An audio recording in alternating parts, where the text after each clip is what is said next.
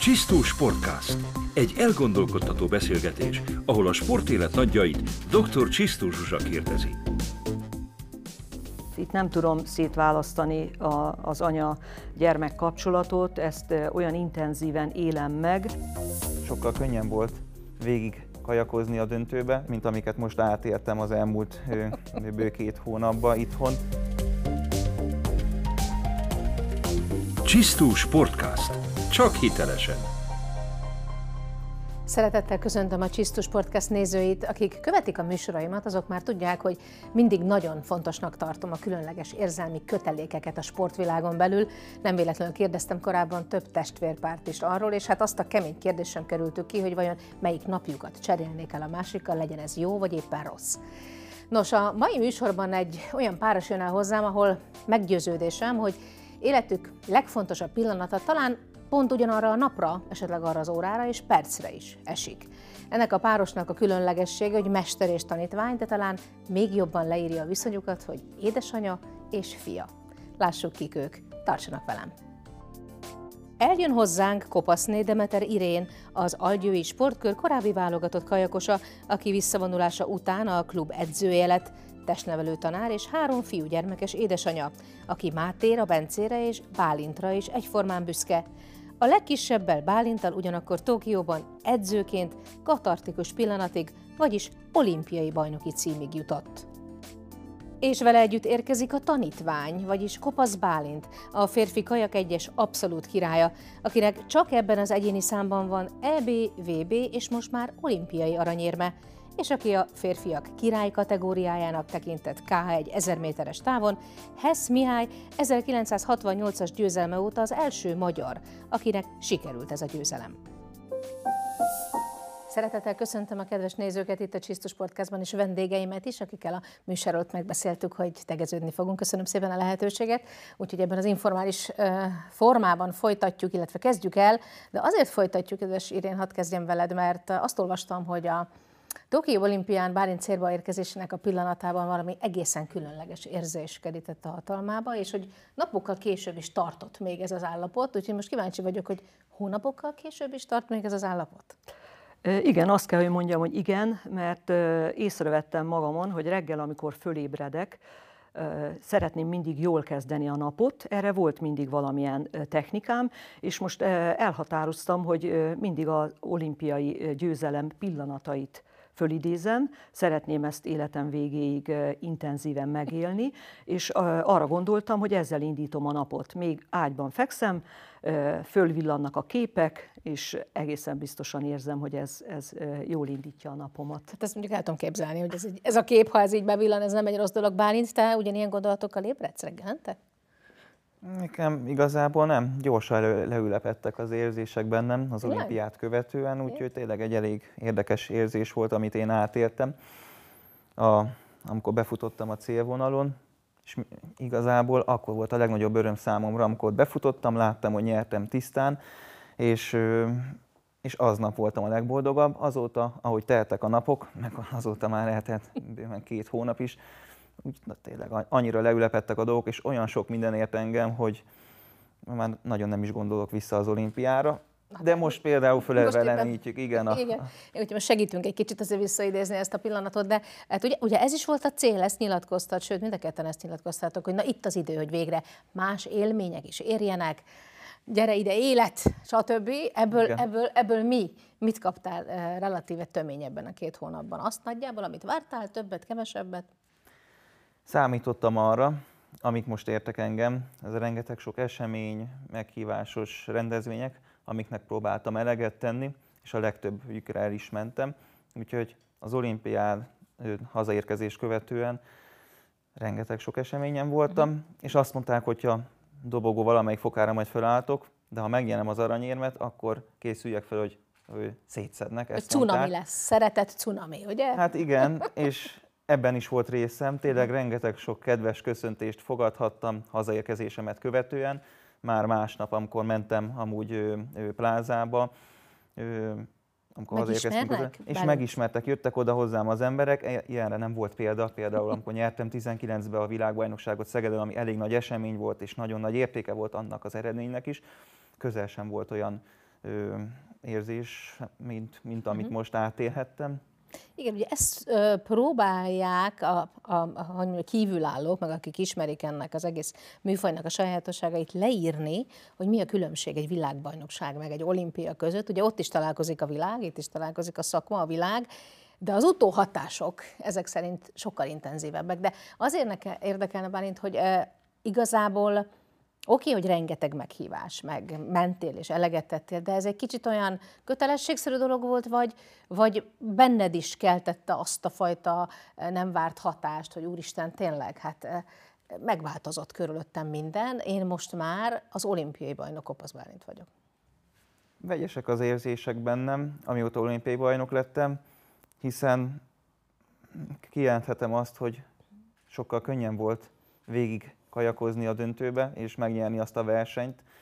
Könnyebb volt, mint amiket most átéltem az elmúlt bő két hónapban itthon. Nagyon fárasztó elmenni ezekre az eseményekre, és tényleg, ahogy mondtam, hogy eleget tettem nekik, a legtöbb meghívásnak eleget tettem, elmentem, és hát nagyon sok időmet elvitték.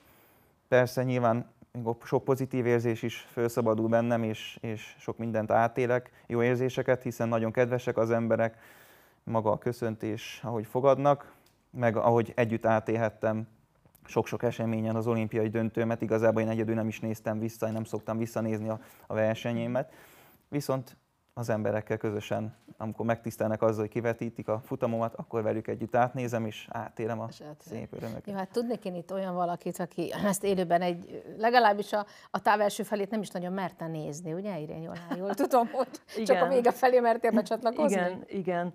Hát valóban ez az egyetlen esemény, a Bálinnak a versenyei, azok az események, ahol én igazából nem nagyon tudom őt követni. Tehát itt nem tudom szétválasztani az anya-gyermek kapcsolatot, ezt olyan intenzíven élem meg, hogy gyakorlatilag erre nem találtam még technikát, hogy ezt el tudjam engedni, és szakemberként nézem végig a futamot. Ami hát talán... Szerintem ez nem is csoda. Igen. Tehát szerintem ez, nincs, nincs az a pszichológus, nincs az a, nem tudom, lehet, hogy van persze, aki, aki de ott már az embernek meg kell, hogy hasadjon a személyisége egy hát kicsit. Egyrészt, nem? másrészt meg úgy gondolom, hogy nincs is erre szükség. Azért nincs, mert ha ez nem működik magától, természetes formában, akkor, akkor talán talán ezt nem kellene erőltetni, és mivel vissza tudom nézni, és vissza is nézem százszor, ezerszer, hiszen elemzem mindig a Bálint versenyeit, akkor igazából nagyon nem maradok le semmiről. Csak Tehát, ott élőben, ugye? Az egy más hatás. Tehát pontosan, ott, pontosan ott élőben. Ugyanolyan tüneteket igen. produkálsz, mint minden, mondjuk szabad fogalmazni, normális szülő, abszolút, édesanyja? Abszolút. Hogy ez torkodba dobog a így szíved? Van, és... Így van, és ez nem egy kellemes érzés nekem, értelemszerűen, és hát ez a védekezés részemről, hogy nézem, tehát az, azért az nem igaz, hogy egyáltalán nem nézek oda, itt az olimpián is hát voltak mellettem 40-en egyrészt, akik segítettek együtt nézni, meg természetesen közvetítettek, hát közvetítettek életem meghatározó élménye lesz ez mindig. Hasonlóban nem volt részem eddig, mindig vagy elbújtam, vagy egy-egy kedves kollégával együtt néztem, és akkor ők közvetítettek nekem természetesen úgy, hogy közben azért mondom, figyeltem is Persze. az eseményt. És, és, akkor, és akkor végül is, amikor, amikor azért azon a célvonalon csak át halad Bálint, akkor nem tudom, hogy lehet, meg lehet-e fogalmazni, hogy vannak-e szavak arra, ami, ami akkor következett be benned, mert nyilván az egy teljesen más állapot, amit egy versenyző átél, ugye? Azt majd arra mindjárt kitérünk, annak a fizikalitása, a vég, végletekig való tényleg kizsigereltség, testben és fejben. De hát számtalan érzés kerített hatalmába, többet is mondhatnék, de talán a legerősebb az az eufória. Tehát egy olyan, olyan boldog pillanat, ami az életem során nem sokszor volt jelen. Volt egyébként a gyermekem születése, a gyermekeim születése, a, a házasságom, az unokám születése, stb. Tehát vannak nagy pillanatok az ember életében, de nyilván ez egy nagyon különleges, nagyon összetett érzés volt számomra. Az öröm, a megkönnyebbülés, a, a boldogság, tehát ez így együtt, mint egy nagy hullám csapott uh-huh. meg, vagy csapott föl, és hát elképesztő állapotban voltam, ahogy rohantam felé, mert ugye azért fizikailag távol voltam tőle, nem csak azért, mert vizen volt, hanem egy kicsit távolabbról néztem az eseményeket, és akkor onnan már futva tettem meg a mólóig az utat, és hát ott is elképesztő volt látni azt, hogy a, a lenti kollégák, versenyzők tudták, hogy mi történt, és akkor velem együtt tudtak örülni. Tehát ez még fokozta az én jó érzésemet, Igen. hogy mások is örültek a mi sikerünknek. Igen, hát ez, és, és még nagyon sokan ugye ide-haza, akik igen, élőben igen. Néztek. És nagy valószínűséggel visszatérve arra, amit Bálint mondott, hogy ugye ennek, a, ennek az utó hullámai, amik nyilván még most is elérnek hozzátok, szerintem az az, amit az ember előre mondják, de nem tud bekalkulálni. Tehát, hogy az, az egy új fejezet. Igen, mondjuk ebből én egy picit talán úgy kimaradók, lehet, hogy tudatosan is, de kétségtelen, hogy látom azt, ami Bálint körül zajlik, nyilván a hatását is látom. Mindig elmondom neki, hogy ezek a napok, hetek, hónapok, ezek olyan időtartamok, amiket minőségileg kell megélni. Tehát ennek most van itt az ideje. Mhm. Később ezt, ezt már nem lehet visszahozni. Ne az a része maradjon meg esetleg benne, hogy ez most pillanatnyilag terhes, hanem az, amit elért, hosszú-hosszú kemény évek munkája során, azt most ilyen formán élvezze ki. Hát igen, igen, ez, ezért nagyon sokat dolgoztál, tényleg rengeteget, és, és olyan érdekes ugye, hogy ez a 3 perc 20, 3 perc 30, ami között ugye egy ilyen 1000 méteres távról beszélünk, gyakorlatilag valóban ugye időintervallumban egy picike egy icike-picike pontja az életednek, de a lecsapódása az ezek szerint ugye nagyon sokáig tart. Tényleg érdekelne Bálint az, hogy amikor külső szakértőkkel beszélgettem, és ugye arról volt szó, hogy a, a férfi gajak egyes ezer méter, illetve alapvetően ez az ezer méteres egyéni szám, ez egy, egyébként nyilván Kenura is igaz lehet, hogy fizikailag hogyan dolgozza meg az embert. Volt, aki azt mondta, hogy ez a normál embereknél körülbelül úgy írható le, mint majdnem egy szívinfarktus közeli állapot. Tehát, hogy a test olyan szinten a végletekig kiad magából mindent, nyilvánvalóan ugye az agy irányítása mellett, ami fizikailag szinte semmi más mondjuk így megdolgozottsághoz nem hasonlítható. Tehát már bocsánat, de a hányingertől elkezdve a, a, a, a tényleg a, a rosszul lét szintjéig tolja ki magából az ember az utolsó energiákat. Ez, így ez van, valóban így van? így van? Hát most az olimpiánál nem így volt, de amúgy nagyon sok versenyemen így volt, mint Európa-bajnokságokon, amiket például megnyertem, vagy dobogós helyezést értem el, vagy világbajnokságon nagyon sokszor átértem azt az érzést, hogy éreztem, hogy majdnem szétrobban a fejem. Ilyenkor nyilván a vérnyomás is biztosan megvan a 250, ez ugye be lehet mérve, stb. és meg a fölött is, és azért ez hatalmas terhelés, mind az agynak, mind a szívnek. Hányinger érzés is természetesen előfordul, amikor befutok, és sokszor volt, hogy maga könny is eredt a szememből, egy sírás, annyira ki tudtam tolni a fájdalomtűrő képességemet, rengeteg sok edzésnek köszönhetően rendkívül rossz ez az érzés, és mindig, amikor beállok a célvonalba, akkor nem az ellenfelektől félek, amikor mindig elmondom az interjúkban, hogy mentálisan nagyon erős vagyok, akkor ezen igazából azt érzem, hogy engem nem zavarnak, hogy hú, ott vannak az olimpikonok, világbajnokok, nagy felnőtt emberek, nálam erősebbek mondjuk. Ez engem nem zavar, maga a fájdalom, hogy tudom, hogy mi vár rám, és igazából mi vár rám egy olyan 300-400 méter után, ugye, és akkor felmaradó 600 méter meg egy tényleg egy szenvedés. Ott, ott onnantól kezdve, tehát mondjuk 3-400 méter után indul el valóban ez a növekvő fájdalom, amit tűrni kell a végéig? Általában igen, igen. És a legvége szokott nyilván a legnehezebb lenni, amikor még tudok indítani egyet, és az a különlegességem, hogy én általában az a táv utolsó 200 méterén meg tudok még indulni. Nyilván ez annak is köszönhető, hogy anya rendkívül jó edzéseket rak össze, úgyhogy ő, tényleg már el is mondtam, hogy szerintem anya jutott egy mesteri szintre a kajakedzőség tekintetében, de ezt nem csak nálam bizonyította más gyerekeknél is, például dísérték, hogy milyen jó edzéseket rak össze. De ettől függetlenül most az olimpián viszont az is volt számomra olyan különleges ez a versenyzés, meg a hangulata a magának az olimpiának, mivel végre nem volt az a szenvedős pályám, mm-hmm. amit legtöbbször átélek. Fú, akkor ezek szerint valóban minden szempontból csúcsformában lehettél, hogy ezt képes voltál így megélni. Mert pont azt akartam mondani, hogy az ember fizikailag így érez, hogy lehet ott örülni? Tehát hol van hely ott annak, hogy az ember még örömet is érezzen, ha mondjuk így nyer. Van.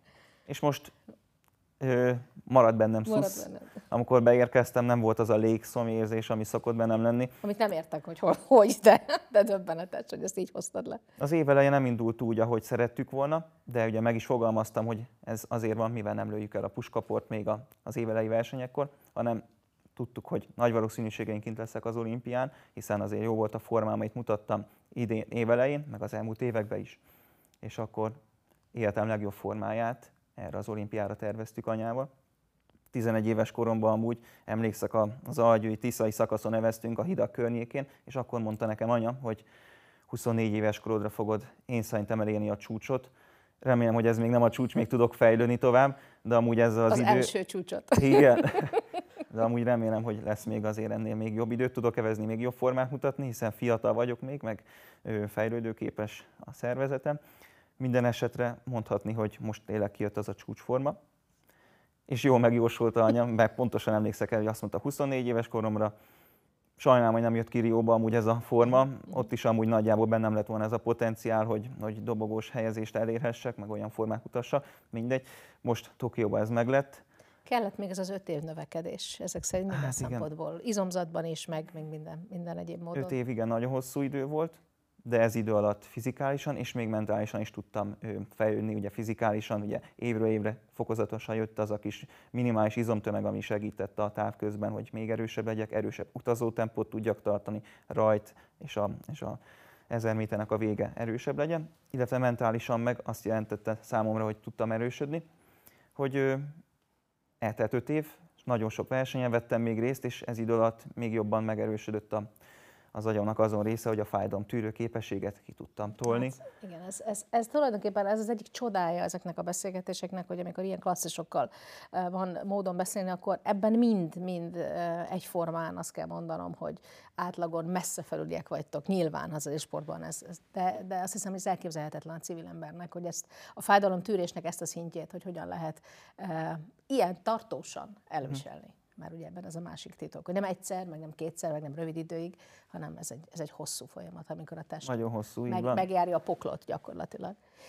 Nagyon fontos dolgot mondott Bálint arról, ugye, hogy fejben mennyit erősödött, és olvastam azt a nyilatkozatodat, amikor azt mondtad, hogy a bajnok gén az ott kell, hogy legyen a gyerekekben és hogy nem vagy egy ilyen szempontból könnyű egyző, mert hogy megszoktad mondani a tanítványaidnak, hogy ki az, akinek érdemes, és ki az, akinek nem igazából folytatni a sportot. És és ugye ez a bizonyos bajnokgém, vagy nevezük X-faktornak, ezt, ezt is használtad, ezt a kifejezést, ez, ez nyilván már a 11 éves Bálintban is kellett, hogy látszon, nem? Hát hogyne. Utánpótlás edzőként kezdtem a pályafutásomat, ami szerintem a legjobb egy edző számára. Tehát, hogyha alulról indul, és ott megtapasztal mindent, illetve én hiszem azt is, mondom is bátran, hogy meggyőződésből, hogy a legfölkészültebb edzőnek, az utánpótlással foglalkozó edzőnek kell lennie. Ott, ott eldől minden. Uh-huh. És hát természetesen, ahogy telnek az évek, mondjuk kajakkenuban tíz éves kor az, amikor a vers, elindul a versenyzése a gyermeknek. És látja az ember a fejlődést, és eljut mondjuk a 17-18 éves korig, ami egy óriási fordulópont egy fiatal életében, mert pályaválasztás, szerelem, hormonok, tehát ott egy nagy boom van, és ott azt gondolom, hogy az edzőnek erkölcsi kötelessége, elmondani a gyermek számára, a fiatal számára, hogy neki ebben érdemes még tovább gondolkodni, van benne potenciál, vagy pedig inkább az egyetemi éveire és egyéb más területre koncentráljon. Tehát ez, ez Nem lesznek kidobott évek azok, amit az ember 17-18 éves koráig? Hát semmiképp, semmiképp, semmiképp, hiszen számtalan olyan tanítványal találkozom ma már, nem is gondoltam egyébként korábban erre, hogy ez mennyire jól fog nekem esni, akikkel mondjuk évek óta nem találkoztam, mert befejezte az egyetemet, külföldről jött haza, és mondjuk összefutunk Algyőn egy fürdőbe, és akkor azt mondja nekem, hogy, hogy mennyire hálás vagyok Irinke néniéknek, a férjemnek is, és nekem is, hiszen mi Algyőn együtt vittük azt a szakosztályt, hogy mennyire hálás azért, hogy megszerettette velem a sportot. Uh-huh. És ezt már több tanítványomtól hallottam, és ez hihetetlenül jól esik, mert ez a lényeg. Tehát ha jól Hiszen... értem, végül is olimpiai bajnoki cím nélkül is lehet valaki úgy boldog, hát hogy, hogy egyszerűen beleszeretett a sportba, mint életérzés. Így van, és olyan tulajdonságokat ö, alakítunk ki, vagy olyan ö, személyisége lesz az illetőnek ez alatt a 6-8 év alatt, amiből egész életében táplálkozhat. Mm ezt mélyen hiszem, és szerintem az élet is engem igazol, a visszaigazolás a versenyzők részéről ezt okay. mondja. Na jó, ez nagyon jó hír, és azt gondolom, hogy valahol hosszú távon ez is, ez is lenne a cél alapvető, hogy minden gyerek sportoljon, hogy, hogy a sporthoz való viszonyát valahogy egy pályára állítsa egy egész életre, és hát nyilván nem lehet mindenkiből a sportoló vagy bajnok. Na de mégis mi van a, a, a bajnok jelöltekkel? Mik, hát... azok, mik azok a kis piciségek, amiket észrevesz egy jó szemű utánpótlás edző, hogy igen, ott van van ott van? Hát nyilván minden utánpótlás edző a tehetséget keresi, a gyémántot szeretné mhm. csiszolgatni. Természetesen ez érthető is, de hát megtanulja egy edző azokat a kvalitásokat, amivel egy, egy X-faktorral rendelkező versenyző tehát rendelkezik vele vagy sem, ezek szakmai dolgok, nyilván több ilyen szempont van, amit látunk a versenyzőnél, hogy jelen van vagy sem. Most mondok egy-kettőt például az, hogy mennyire felel meg a testalkata, ugye ez a sporták specifikus uh-huh. megfelelés, a tűrőképesség, a nagy volumenű munka elvégzése, vagy, hogy más nem mondjak, győző típus legyen. Vannak gyerekek, akik hát nem jelent nekik akkora élmény, nem akarnak minden áron nyerni. Egy úszóedzésen, egy futás alkalmával, vagy akár egy hosszú távú evezésnél a győző típus, az mindig elő van. Tehát vannak olyan személyiségjegyek, természetesen, amiket ha lát az edző, már pedig lát, mert kiemelkedik, kiemelkednek ezek a versenyzők. Uh-huh. Nem olyan sok van belőlük uh-huh. egyébként. Szóval azért... Hát ahogy hogy ennyi tényező együtt álljon egy emberben, gondolom, hogy ez a ritka dolog, nem? Így van, uh-huh. így van, és ez már egész kiskorban megmutatkozik Tényleg? egyébként. Így, abszolút. Hány abszolút. Lehet ezt itt tetten érni, hogy na, ebben a gyerekben ebben ott van minden olyan képesség, ami kell ahhoz, hogy magasra érjen. Ugye most innentől kezdve van egy óriási felelősség, ami az én vállamat nyomja, ugye, hogy itt tartsam a sportágban, és el is vigyem odáig. Hát azt kell, hogy mondjam, hogy már egészen kiskorban, tehát már 10-12 éves korban lehet ezeket látni, hiszen a motorikus képességek sokkal gyorsabban fejlődnek. A mozgás tanulása a gyermekeknek extra gyors uh-huh. a többivel szemben. Tehát mindig az ember kap egy olyan képet, egy mondjuk én egy 30-35 fős csoportot vittem, és hát e, ez hasonló korú gyerekeket, hát természetesen lehetett látni, hogy ki az, aki jól bírja, uh-huh. aki kiemelkedik, és ki az, aki kevésbé. Tehát Igen, Igen segít a gyerek. El kell, hogy jöjjön minden sportágban az a pillanat, amikor a, összességében az kevés, hogy egy edző mit mond. Tehát az, hogy visszaparancsolja a gerendára, vagy még fussák kislányom, kisfiam, még ennyi kör, de még menjél vissza, de még két pálya. Ha nincs egy belső hajtóerő, hogy valaki ezt belülről maga is érzi, hogy ezt csinálni kéne, akkor az úgy nagyon nehéz. Ez benned mindig meg volt, Bálint? Igazából mindig bennem volt, és nem kellett pluszban motiválnia például anyának vagy másoknak, uh-huh. hogy kéne csinálni. Éreztem magamban a tehetséget, bátran kijelenthetem, uh-huh. és úgy voltam vele, hogy ezzel élni kell, ezzel a lehetősége, adottsággal, ami köszönhető volt azért a szüleimnek is, hiszen apa is és anya is nagyon jó versenyző volt fiatalon, nagyon jó volt mindkettőjüknek az állóképességük, apára egy, különösen ami jellemző. óriási született adottság, hogyha valaki hoz egy ilyet. Ezt igen, tudjuk. igen, igen. Anyának meg különösen a technikai érzéke jó volt, nyilván neki is jó volt az állóképessége, és akkor ezekből azért nekem is összejöttek ezek a jellemzők. Ó, szépen, szépen össze, össze lettek rakva ezek az apró részletek. És nekem is jó volt tényleg fiatalon is már átérni és érezni, 10-11 éves koromban, 12, amikor akkor még ugye gyermekkajakba ő, ő, lapátoltam a Tiszán, és azt az fantasztikus érzést, hogy, hogy hatalmas csapással és viszonylag nagy sebességgel mentem uh-huh. hosszú-hosszú kilométereken keresztül. És akkor menni a part mellett, a, a Tisza szépségét élvezni közben, mert már kicsiként is tényleg néztem a természetet közben, és ez is a fantasztikus a kajaksportban és átélni azt a sebességet, hogy látom, hogy a part mellett, mit tudom én, megyek mondjuk 14 km per órával, 13. Saját erődből? Saját erőmből, hosszú kilométereken keresztül. És ez egy jó érzés. Uh-huh. Aztán... És ezt jöttek a sikerek, gondolom, mert ez a másik dolog, ami könnyedebben bent tartja a sportákban a gyerekeket, ugye, hogyha jönnek az érmecskék, a kiskupácskák, aztán egyre nagyobbak, és a többi, és Igen. a többi, ugye? Hát kicsiként is jó volt fiatalon, tizenpár évesen átélni az aranyérmeket, akkor még ugye Magyar Bajnokság volt a legnagyobb verseny, amit Magyarországon került megrendezésre, általában Sukoron, a Velencei tavon, és tök jó érzés volt befutni elsőként, akkor ugye megkapni kis érem, kupa, vagy egy kis ajándékot adtak. Aztán utána amúgy volt három év, ami kicsit nehezebben ment, hiszen a többi versenyző megindult a fejlődésbe jobban, mint én. Uh-huh. Későn érő típus voltam, és ennek köszönhetően volt akkor egy kis lemaradásom. Lemaradásom, amit gyorsan átvészeltük, hogy az a három éve elment. Ott sem kellett külön motiválni, hogy eljön a te időd is. Hát ugye 17 évesen újból berobbantam azért a, a, a versenyzők közé, Igen. és jöttek az eredmények. Ha már szóba hoztad ezt, a, ezt az alkat uh, béli kérdést, illetve azt, ugye, hogy kicsit későn érő típus vagy, azért az talán most már nem annyira az olimpián, de azért az előző évek világversenyén érdemes volt végignézni, hogy ha a döntősöket egymás mellé állítottuk, akkor a legszálkásabb talán mondhatnám majdnem az egyik legvékonyabb, ha szabad így fogalmazni, izomzatban te voltál, de a leggyorsabb a mezőnybe. Ami, ami azért érdekes, mert azt gondolná az ember, hogy, ugye, hogy ehhez a teljesítményhez kell az az egységnyi izom, ami, amit nem lehet megúszni. De, de láthatóan te, te valahogy másképp gazdálkodsz, akár a felhasznált oxigénnel, akár oly sok mindennel. Ez, ez, ez hogy van? Tehát egyszerűen kitaláltátok azt a módot, hogy hogyan lehet egy vékonyabb, szálkásabb alkatból ugyanazt a teljesítményt kihozni? Igazából én úgy látom, hogy tényleg egyedi eset vagyok a mezőnybe. Igen. Ha a fiatalokat nézzük, vagy a, most a felnőtt korosztályban már jó pár éve benne vagyok, szinte mindenki nálam erősebb volt, most már amúgy nem.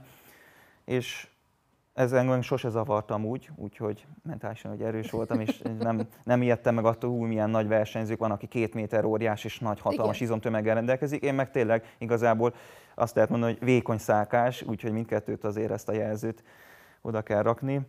És sokan ki is néztek emiatt, engem ez nem zavart, és igazából viszont az állóképességem meg annyira fantasztikus lehetett, hogy Abszolút fel tudtad velük venni a versenyt. Igen, ennek köszönhetően. Ez, igen. Irén, ez nagy szakmai feladat volt, hogy ezt, ezt valahogy meg kellett oltani, ezt a balanszot, hogy ugye a nagy izomzat kontra vékony szálkás, de vagy, vagy ez nagyon hamar egyértelmű volt számodra, hogy, hogy ami, ami nem izomban van rajta, az viszont ott van a tüdejében, vitálkapacitásban. Hát, igen, ezt egyértelműen ö, kezelni ö, kellett volna, de nem lehet. Hát én tudtam, hogy nem lehet, mert ö, hamar rájöttem arra, hogy Bálint ö, ugye a klasszikus egy-három évet mond a szakma, hogy az, az úgy belefér, de Bálint azon kevesek közé tartozik, talán a lakosság 5%-a tartozik ide, akik nagyon későn érő típusúak, ez 5 év. És Bálint ebbe a kategóriába tartozott, tehát tudtam azt, hogy ha bármit fölgyorsítanék, akár izomtömeget Természetesen tudtam volna nagyobbat rá építeni, de az biztos, hogy sérüléshez vezetett volna, és amúgy is nekem rendkívül fontos volt az, hogy a rám bízott gyerekeket én úgy edzettem, hogy az életkori sajátosságuknak megfelelően. Ez nagyon-nagyon fontos, figyelembe véve az érettségnek a fokát, és a többi Tehát nem szempontot minden 13 is. évest egyformán. Abszolút, hanem... igen, igen, és ahogy a Bálint mondja, volt egy olyan két-három év, amikor a serdülés időszaka ugye bekövetkezett, van akinél nagyon látványos, nagyon gyorsan végbe ment, és szépen rakódott rá az izom, volt akinél meg nem. Nyilván egy nagy egyesületnél ezt a jegyző megoldja azzal, hogy csapathajóba teszi azt a versenyzőt, és gyakorlatilag így átmenti, főleg ha előtte sikeres volt, vagy már megszokta a sikerízét,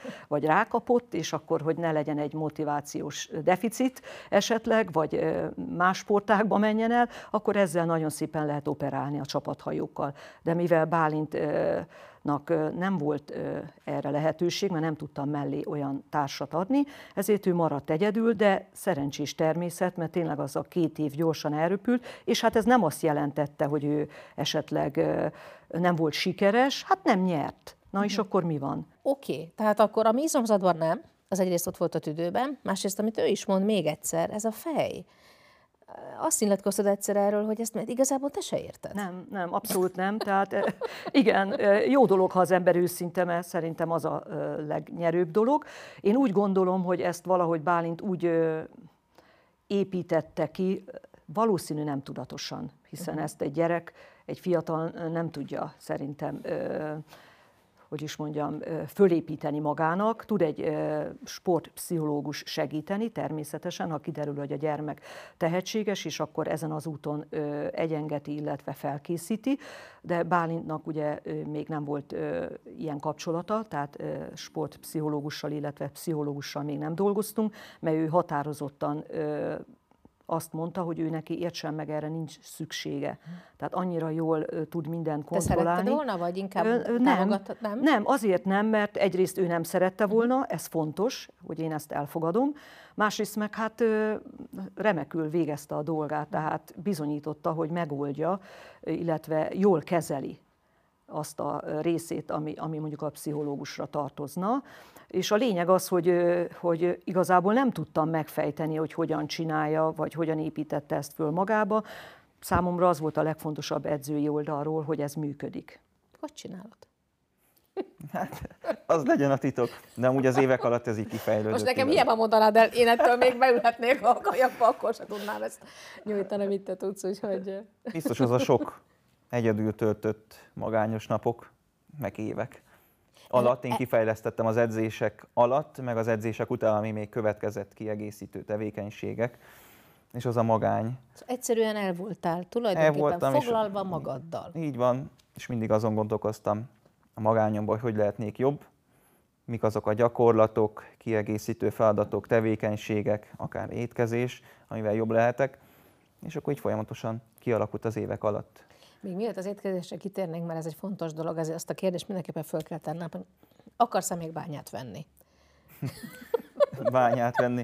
Hát egy szép drága kőbányának szívesen lennék a tulajdonosa. Azt hiszem, szerintem itt mindannyian. Ott tök jó, hogy nincs messzire, ugye egy somarakbánya, Ausztriából van több éve járunk kikapcsolódni, pár napra, pár hétre, és milyen jó lenne megnyitni azt a smaragdbányát, ami amúgy zár van, úgyhogy ott nem működik a termelés. De minden Na, honnan, eset... honnan ez a rajongás tényleg a kövek iránt? Hát elég egyedi dolog ez is igazából, tök nem kicsi voltam, ilyen 12 éves lettem, és akkor Dunaparton voltunk, amíg anya sárkányhajózott, én meg apukámmal ültem a Dunaparton, és akkor kavicsakat ott gyűjtögettem, nézegettem, és az egyik kavicsra, milyen fehér volt, arra rámondta apa, hogy ez nemes opál, vagy opál. Én meg beírtam otthon az interneten, hogy mi az, hogy opál, és ugye kiadta a nemes opált, ami tényleg egészen gyönyörű, meg színjátszó, mindenféle színben ott pompázik, és onnan kezdődően így van, bekattant valami, hogy engem érdekel ez a terület. Sokan azt mondják, hogy ez köveket gyűjt, új, milyen furcsa srác, mert hát azért nem lehet összehasonlítani, hogy köveket gyűjt, vagy kőzeteket. Nem kavicsokat. Kavicsokat, ugye? igen. Hát azért a drága köveknek a világa az tényleg egy egészen exkluzív, gyönyörű dolog, hogyha ebbe benne van az ember. Csak azért ezt kitanulni itt Magyarországon nem könnyű, úgyhogy sokkal könnyebb lenne mondjuk. Arra emlékszem még erre a szituációra, hogy kit leptél meg a legjobban ezzel a kívánságoddal? Amikor mondtad, hogy neked jó lenne egy bányó. hát igen, a miniszterelnök urat, Orbán Viktor, amikor kérdezte, hogy fiatalember mi akar lenni, mit szeretne a jövőben, és akkor mondtam, hogy akkor, akkor még monokot mondtam, hogy monokon meg akarom nyitni az opálbányát, hogy itt van Magyarországon a monokon, a hosszú hegyen egész szép nemes opálakat találtak, és akkor eljátszottam a gondolattal, milyen jó lenne akkor újból kitermelni azokat. Hát erre nem számított szerintem még Nem, nagyon ugye? meglepődött ez, igen. ez vicces volt, de azért alap, alább hagyott ez a, ez a hobbi, a drágakövek, ásványgyűjtés irányába tekintetében, azóta inkább az elmúlt hosszú években, 5-6 évben az, az étkezés, gyógynövények világa, étrendkiegészítők. Hallom, hogy ebben nagyon-nagyon szinte mesteri szinten belástad magadat. Hát sajnos még mesteri szinten nem tudtam, de Jó, hát még na, hosszú még az út, még Hosszú lehet. még igen, és folytatom, mert továbbra is nagyon érdekel ez a terület, attól függetlenül, hogy most azért ki lehet jelenteni, hogy eljutottam úgymond a csúcsra az olimpiai aranyéremmel, de ezt folytatom tovább, és mindig lehet fejlődni, és az a legfontosabb, hogy sosincs olyan, hogy akkor én már mindent tudok. Egyszer. Mi volt egy kézzelfogható, lenyomozható változás, és akár a teljesítményedben, annak köszönhetően, hogy ennyire elkezdted komolyan gorcsal levenni azt, hogy mit, mit eszel, mit, mit fogyasztasz, milyen, milyen tápanyagokat, táplálékot, mikor, mivel, hogyan viszel be? Kialakult olyan 15 éves koromban körülbelül elindult a fejembe ez, hogy hogy lehetnék még jobb versenyző, főleg amikor volt az a három év vagy négy év, amikor egy kicsit olyan kevésbé voltam elől a versenyzésekben, meg el voltam alva ugye fizikálisan a többiektől, és akkor elkezdett érdekelni az a terület, hogy akkor a szétkezésbe, étrend kiegészítésbe lehetne fejlődni, és az hozzátehetne még az eredményességembe, és ez így is lett, csak hosszú évek munkája kellett ahhoz, hogy tényleg kialakuljon a számomra megfelelő ö, ét, étrend, illetve étrend kiegészítő és ennek a kivitelezése mindennapos szinten beiktatása ez ezeknek. Egy, ez egy nagy, azt kell mondanom, hogy feladat, tehát olyan tekintetben rákoncentrálni és, és nem engedni belőle, hanem mindig úgy csinálni, mindig akkor ez szinte egy komplet személyzet kéne, de hát mondjuk nagyon jó dolog, ha az embernek a, az anyukája rendelkezésre, hogy ezeket meg is főzze, nem? Így van, meg is főzi anya ezeket, de azért hozzá kell tennem, hogy egész magas szintre eljutottam, ugye, amiket elmondtam ezen az étkezés területén, és majd jött egy ö, mm, még egy kis segítség, nem is kicsi, ő lett dietetikusom, dr. Maris Balázs, aki igazából 2018 óta foglalkozik velem, és egészen elmentünk együtt, ez az évet vele zártam le, uh-huh. úgyhogy ő még rálakott egy nagy lapáttal, egy nagy segítség volt, és együttesen közös erővel még magasabb szintre fejlesztettük a tudásomat és a, és a ét, étkezésemet. Ennek köszönhetően robbantam be igazából 2019-ben ennek köszönhetően is robbantam be. Hát ez nagyon jó, hogy ezt elmondod, mert szerintem ez még mindig egy olyan terület, amiben azért a magyar, magyar sportban van hova fejlődni, és aki ennyire tudatosan csinálja, arról be is bizonyosodik, hogy, hogy nyilván egy szintet tud lépni bizonyos tekintetben. Na jó, de hát én, hogyha valaki azért három fiúgyerekes anyuka, meg feleség, akkor hát én csak két fiúgyerek után tudom, hogy azért van ott főzni való egyébként is. Na most külön étrendet csinálni Bálintnak, ez mekkora, mekkora eh, plusz? Hát kezdetben nagy kihívás volt, nem tagadom, mert elvesztem a nagy áruházak polcai között, Aha. hiszen egy-egy terméket, amit a Balázs előírt, hát logisztikailag sem volt könnyű leemelni a polcokról, különös tekintettel, hogy nem is ismertem őket, tehát sem a márka nevét, sem magát a terméket, tehát az első, mit tudom én, pár hét, az kihívás volt számomra, utána meg egy óriási segítség. Tehát én egész életemben főztem, tehát mindig a gyerekek házikosztot kaptak, úgy nőttek föl. Tudom, hogy azért a kacsaliba azért az ugye ott van a kedvencek hát között, igen, ugye? az nem volt a repertoárban, mert nem volt rá, nem volt rá pénzünk, nem, de mégis, tehát úgy nőttek föl, hogy, hogy házikoszton, és hát ugye, hogy a Balázs belépett a Bálint életébe, és az enyémbe is, eszméletlen sokat tanultam tőle, egyrészt a tápanyag összetétel, magát a tápanyagok kiválasztását, a konyha technológiát is, vagy technikát is. Hát az mindig a... módját, ugye? Hogyne, hogyne. Uh-huh. Tehát csatolta mindig az ételekhez a videót is, uh-huh. tehát hogy hogyan kell azt elkészíteni, és hát ezáltal én is sokat fejlődtem, mert pluszban még utána néztem, hiszen mondom, 40 éve főzök, tehát azt gondoltam, hogy hú, de jó, milyen profi Menni vagyok fog. én már, hát nem, nem, nagyon-nagyon értékes tapasztalatot szereztem ez alatt a két-három év alatt, és hát a, a kimérése, a, a, tehát a bálint étkezése az gramokra van bontva, uh-huh. tehát nyilván nem lehet az ő ételét nekünk is úgymond enni, ha bár sokszor volt olyan, hogy de, mert hát, e, ugye most már hárman vagyunk, Aha. tehát hármankra főzök, és azért kialakítottam egy olyan rendszert, hogy ez is beleférjen. Tehát az, az azért macerás lett Persze. volna, hogy magunknak is főzök, plusz még a Bálinnak kimérem, hogy Teljesen 80 g rizs, meg 11 és fél a hús, meg mit tudom mennyi zöldség, stb. Így, így egy arany középutat azért megtaláltam, kivéve a versenyétrendjét, az teljesen más. Ott nagyon-nagyon szigorúan mérek, vagy mérünk. És, azt, és ez most Tokióban így volt? Hát Tokióban nem, de Balázs arra is fölkészített, hogy milyen ételekből mennyit, meg hát nyilván ennyi év alatt az ember rutinból tudja, hogy mennyi Mennyi az annyi? Mennyi, mennyi az annyi. Persze, Tehát egyszerűen nem lehet eltéveszteni. asszony azért ezt meg Hát igen, meg ezt Bálint is egyedül tudja. Persze. Nekem nem kellett Tokióba segítkezni. Ő nagyon jól tudja, hogy mi az, amire szüksége van, miből mennyit kell szednie, és ez szerintem nagyon sokat hozzáadott a jó eredményéhez. Biztos mhm. vagyok benne, hogy kiváló körülmények között lehettünk ott Tokióba, tényleg egy ötcsillagos szállodába, olyan minőségi étkezést lehetett ott kivitelezni, ami minden sportolónak csak pluszt adott. Úgyhogy hála ezért a Magyar Kajakenu Szövetségnek is. is. Ez nagyon fontos. Hát most nagy változások jönnek, jöhetnek, ha ez igaz. Ugye úgy hallottam, hogy irány győr és agyő, algyő, vagy... Képlékeny még a dolog, Aha. még mindig nem alakult ki, hogy pontosan hol szeretnék letelepedni, illetve nem is volt még időm arra, hogy átgondoljam a jövőmet, Zizisek hogy mennék albérletbe, a... vagy vennék házat most, ami most nagy valószínűséggel úgy néz ki, hogy akkor még mindig nem fogok házat venni, hanem egy évet csúsztatom ezt a tervemet. De a bázis hol, hol látod most így a jövőben?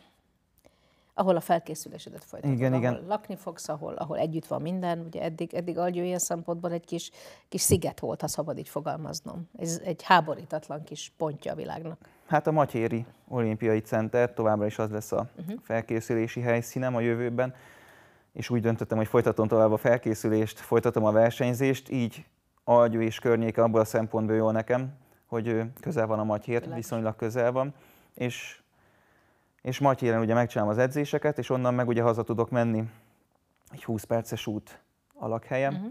Most, hogyha Győrbe laknék, akkor, akkor ugye az van, hogy leköltözök Matyérre, és ott edzőtáborozok, ott már a kaját nehezebben is tudom megoldani, meg mégis akkor hosszú heteken keresztül, hónapokon keresztül mondjuk. Nem vagy otthon. Nem vagyok otthon, otthon, és otthon. mégiscsak jó azért hazamenni, hogy az embernek van egy lakása, be van rendezve, tudom mi hol van. Tudod, hogy mi hol van? Mert hallottam, hogy azért néha egy kis rendcsinálás azért úgy nem volt nagyon-nagyon ártalmas, egy kis segítség. Igen.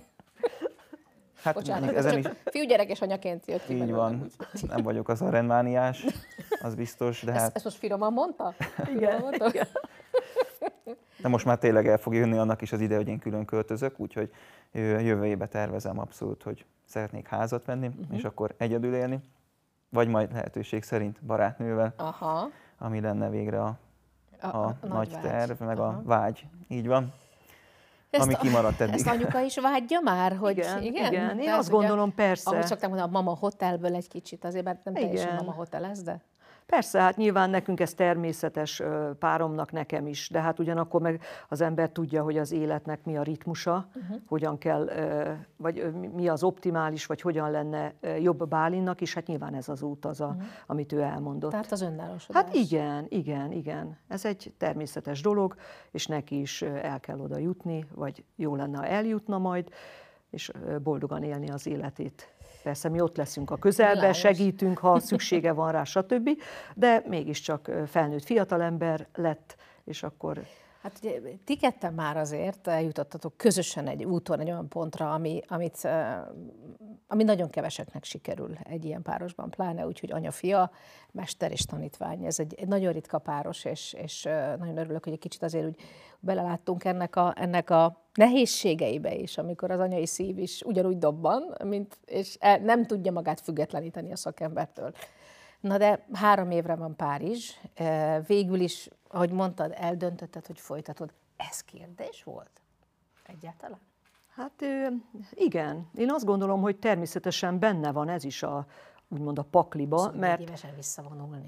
hát igen, most ha csak nem is közhely, amit mondok, hogy a csúcson érdemes abba hagyni, mondjuk csak ebből indulunk ki, de nem is erről van szó, hanem az ember tervez valamit, álmodik valamiről, az beteljesül, akkor joggal merülhet föl az is benne, hogy akkor az életét más irányba tereli, és más területek jelentenek esetleg kihívást, a civil élet, az ott a megfelelés.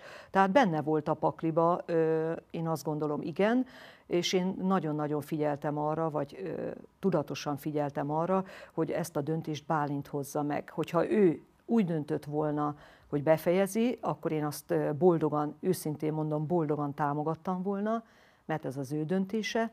Ha meg úgy dönt, hogy tovább szeretné folytatni, és mondjuk velem szeretné, mert itt is fölmerülhet akár benne egy ilyen változtatásnak is a, a az igénye, az, az igénye, ideje, akkor azt is elfogadtam volna. És ezt meg is beszéltük egyébként, hogy nagyon fontosnak tartom, főleg az anya-fia kapcsolatban, hogy, hogy ez mindenféleképpen nyílt és őszinte legyen, mert én azt el fogom fogadni az ő döntését hogy is mondjam, természetes módon. Nem lenne bennem tüske, rossz érzés, mert ezt ő döntötte, és ez az ő akarata. De egyenlőre nem így van. Ennek én örülök, Úgyhogy most úgy néz ki, hogy akkor együtt kezdjük meg a Párizsi olimpiára a fölkészülést. Mert hogy akkor irány Párizs, ugye nem is érdemes másba gondolkodni egy években, meg két években, hát minek az, az, nem, az nem egy ciklus, egy olimpiai ciklusban érdemes, ami most, csak, most már csak három év. Csak három év, hú, ez, ez erre nagyon hosszú amúgy. Ezt elgondolni, hogy akkor én most itt december elején elkezdem újból élsportolói szinten a fölkészülést, ugyanolyan motivációval, mint eddig, azzal nem lesz gondom úgy, hogy motivált Azt vagyok. kérdezni, hogy onnan a csúcsról még, még van az újabb csúcsok, vagy az ismétlés igénye? Mi az, ami a motivációdat ébren tartja? Hát a mai modern tudomány, amivel élni kell, és lehet fejlődni például nutrigenetikával, hogyha egy kis apró területet mondanék, még mindig lehet fejlődni szóval az étkezésben, edzés módszertamba, és, és engem ez motivál. Akkor magaddal akarsz versenyezni, ha jól értem. Magaddal lehet. Így, az biztos, úgyhogy szeretnék még fejlődni, mind szálkásabb izomtömegbe, mind állóképességbe, és mind a távomon, ami továbbra is tartani fogom ezt a K1000 méteres távot, az lesz a kedvencem továbbra is. Hát a király kategória. A király kategória, amit, amit ö, bátran kijelenthetünk, hiszen ez, ez hosszú évtizedek óta kialakult itt a kajaksportba, és ez jellemző az 1000 méteres távra, hiszen mindig nagyon erős versenyzők indulnak, és népes mezőny van ezen a távon. Szóval én nagyon motivált vagyok, tele vagyok lendülettel, frissességgel, egészséges vagyok, mind ízületek, mind szívügyileg, minden, úgyhogy és van még egy jó dolog, most már nem kell ilyen sok helyre majd menned egy idő után. Hát az bizony, hogyha Hál elkezdődik a felkészülés, akkor az szent és értetetlen. Azt... Akkor ezeket a terheket végre leteheted.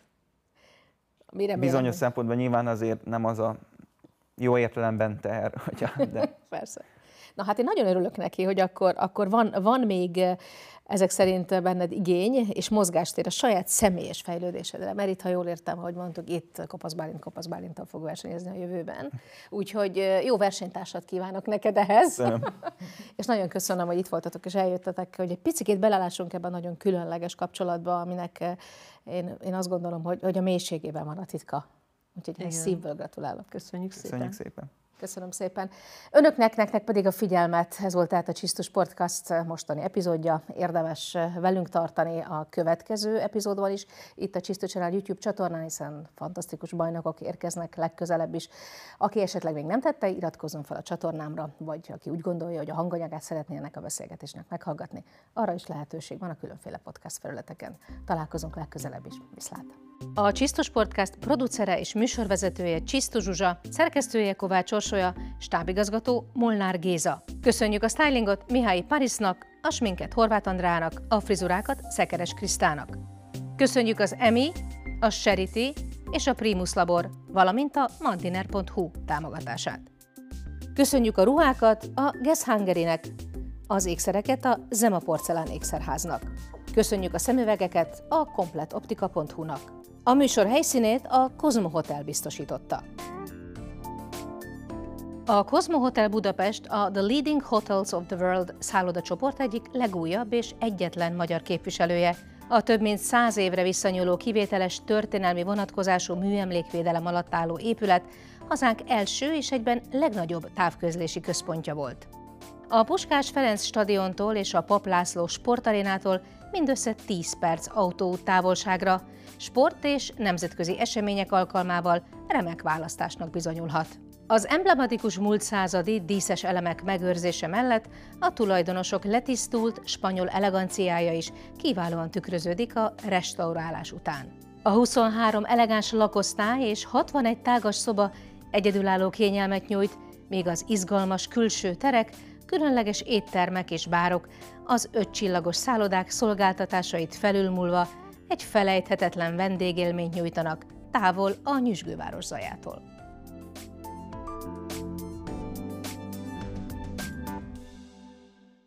Fizessen elő a Mandinerre. Mandiner, a polgári karakter.